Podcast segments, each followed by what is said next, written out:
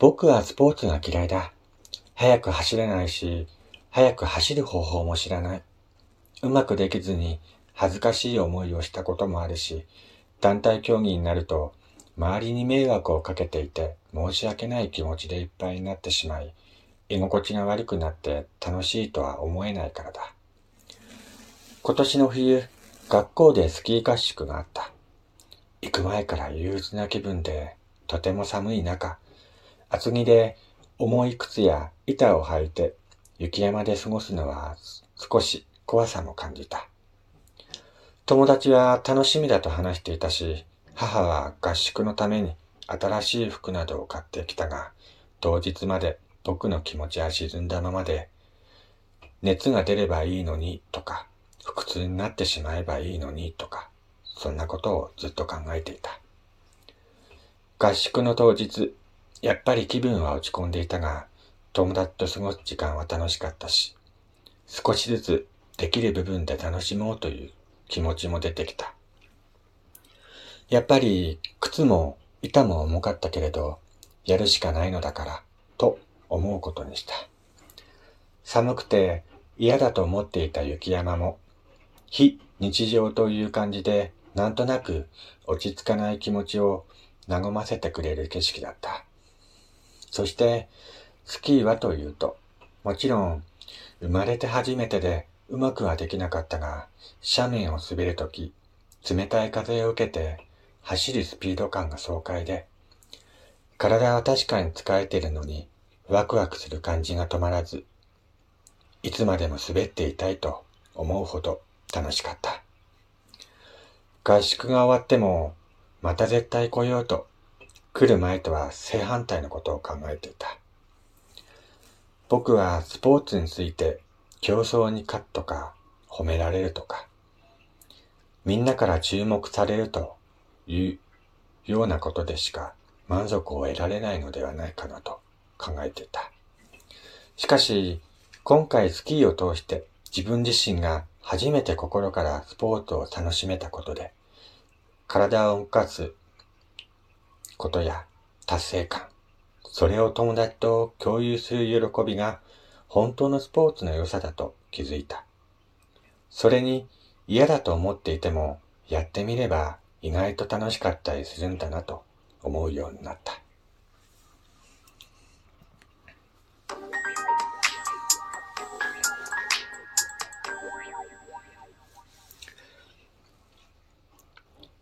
はい、えー、どうも皆さん改めましてこんにちは、こんばんは、やすさんです。えー、こちらの番組は私が、えー、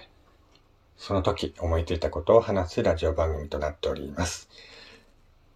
今回もよろしくお願いいたします。ってことで。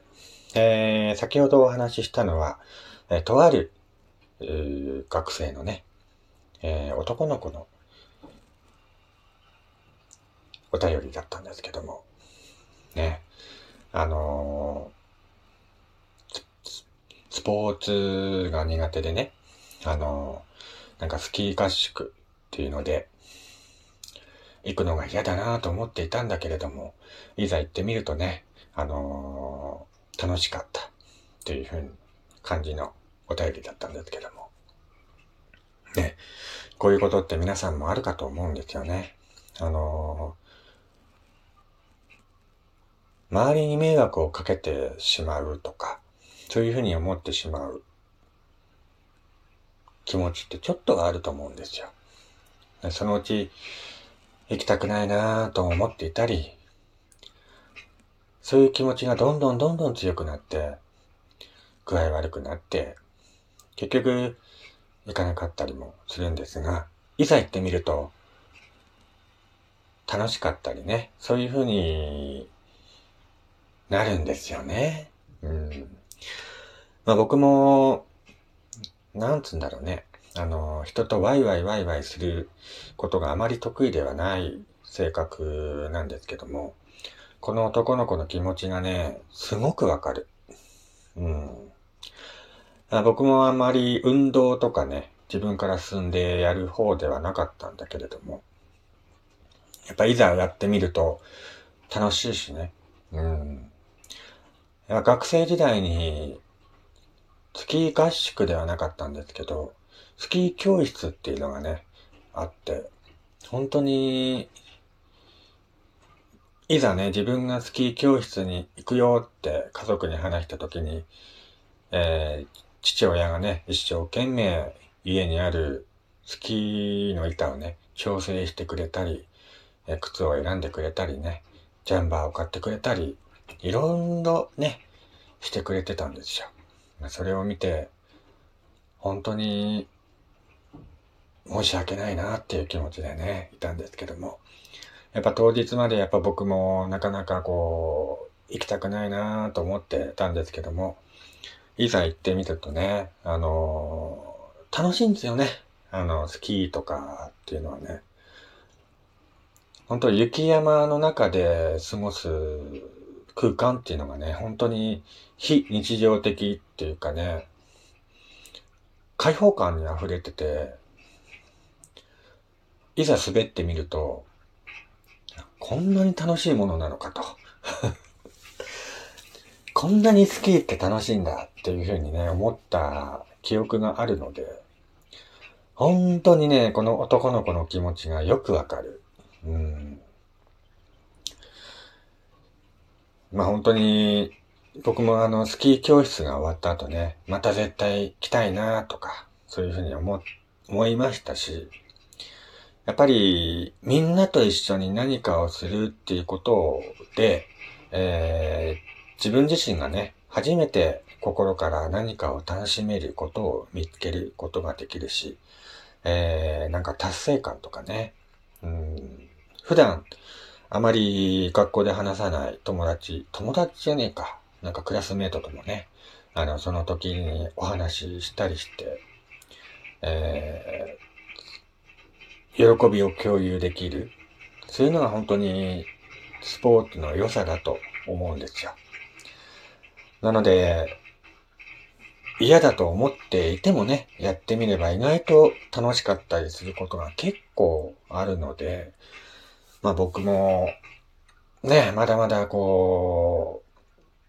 う、人見知りな部分もあるんですけども、やってみると結構楽しいなと思ったりするし、来てよかったっていうふうにね、思うことも結構あるので、まあそういう経験を繰り返していくうちにね、あのー、本当の意味での楽しさっていうのをね、味わえるような気がいたします。まあ、ということでね、今回は、とある、えー、中学生の男の子のお便りを読んでみましたけども、皆さんも同じような経験した人結構いるんじゃないかなと思うんですよ。それで今回番組の方で読ませていただいたんですけども、どうでしょうかね。まあ今の時期ね、スキーとかスノボーとかスケートとかね、ウィンタースポーツっていうのがね、あのー、主流ですけども、今どうなんですかね。あのー、昔だったらね、なんか、スノボーやってるんだとかね、そういうお話とか耳にしましたけど、最近あまり